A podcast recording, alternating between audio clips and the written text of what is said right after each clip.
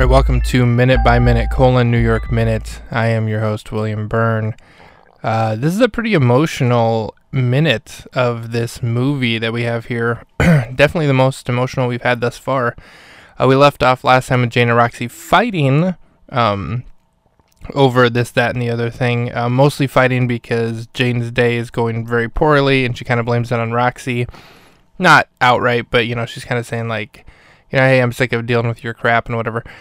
Uh, but that was last minute. This minute, um, they're standing there in Times Square, and it gets down to the heart of it. Like Jane tells Roxy, like, "Hey, I'm sick of uh, ever since Mom died, you just act like you can do whatever the hell you want, and uh, you know you're acting like a child and le- forcing me, you know, and other people to grow up, and you're not doing it." And then Roxy flips the coin, flips the coin, flips the switch, flips it back at her, and says, "Like, nobody told you to be mom. You know, like." You are still a kid. You don't have to be an adult. Uh, you know, it's your choice to do that and you know you're not my mom and whatever. And then she's like you know how do you think i feel that on the biggest day of your academic career you didn't even invite me to come to your thing? Uh, you know the speech she's about to give. And so you kind of feel where roxy's coming from. And then jane flips it back at her and says you know i'm sorry but i want it to be about me for once because it's always about you. Like when i made honor roll dad didn't even notice because you were in detention. When uh you know i did i made cheerleading squad Dad didn't come to one of the games because he was always looking out for you. And they're both a little teary-eyed, both a little emotional. It's a it's a pretty solid minute in terms of like emotion and character. Uh, I predicted that they'd go their separate ways. I did not predict that this would happen. Um, you know, for the full minute to be them kind of pouring pouring their hearts out to each other. I'm sorry, I am uh, having some issues over here. So yeah, that uh, I'm not getting emotional. I just realized what that might sound like. Uh, I was just trying to not burp onto the mic. Uh, but yeah, so that was pretty much where this whole minute was. Uh, I lived in this in this conversation that they were having uh, all around a pretty solid minute, which is a little sneak preview here for the first segment. Queuing it up, hit it.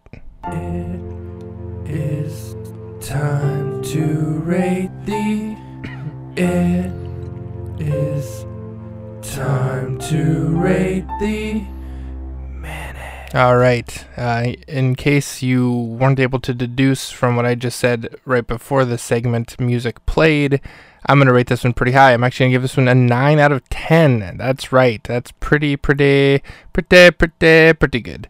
Um, yeah, it was, you know, not a lot happened, but there was a lot of character development, a lot of emotional business being, you know, their hearts, uh, their hearts on their sleeves. They're just laying it all out there for the other one. Uh, you know, to hear some things that they have been wanting to say probably for a while that the other one might not know. Um, in terms of, you know, how this compares to other films and stuff, let's not get into that. But in terms of this movie, I'm going to give that one a 9 out of 10. Garrett, hit me with a fun fact. Fact? It is time, in fact, for a fun fact. It is time for a fun fact. A fun fact. It is time for a fun fact. A fun fact. It is time for a fun fact. A fun fact. Two and two equals four. Now you went and heard a fun fact. It was time, in fact, for a fun fact. That was a fun fact. The fun fact said that was a fun fact. The fun fact said that was a fun fact. The fun fact. All right, just so everybody knows, I've stopped listening to his fun facts. Next segment. Now you've watched it, now you've seen it. Rate the people in this minute. That didn't rhyme, but we don't care. We throw in ratings everywhere. Rate the people in this minute. All right, with only the two of them on screen, it's going to be a short segment.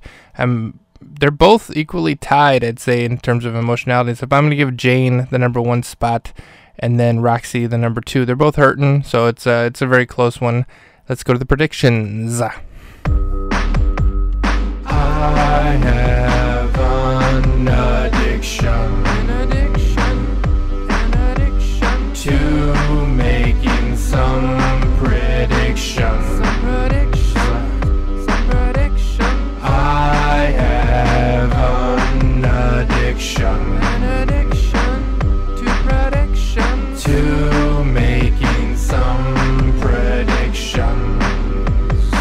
All right, I was a little bit off in my prediction for last week, saying that they would split ways, part ways during this minute, um, because I did not realize a full minute long monologue of them, uh, you know, pouring their hearts out was going to happen. But I'm going to go double down and say that is my prediction for this next minute because I can't imagine it's going to go anywhere else from here.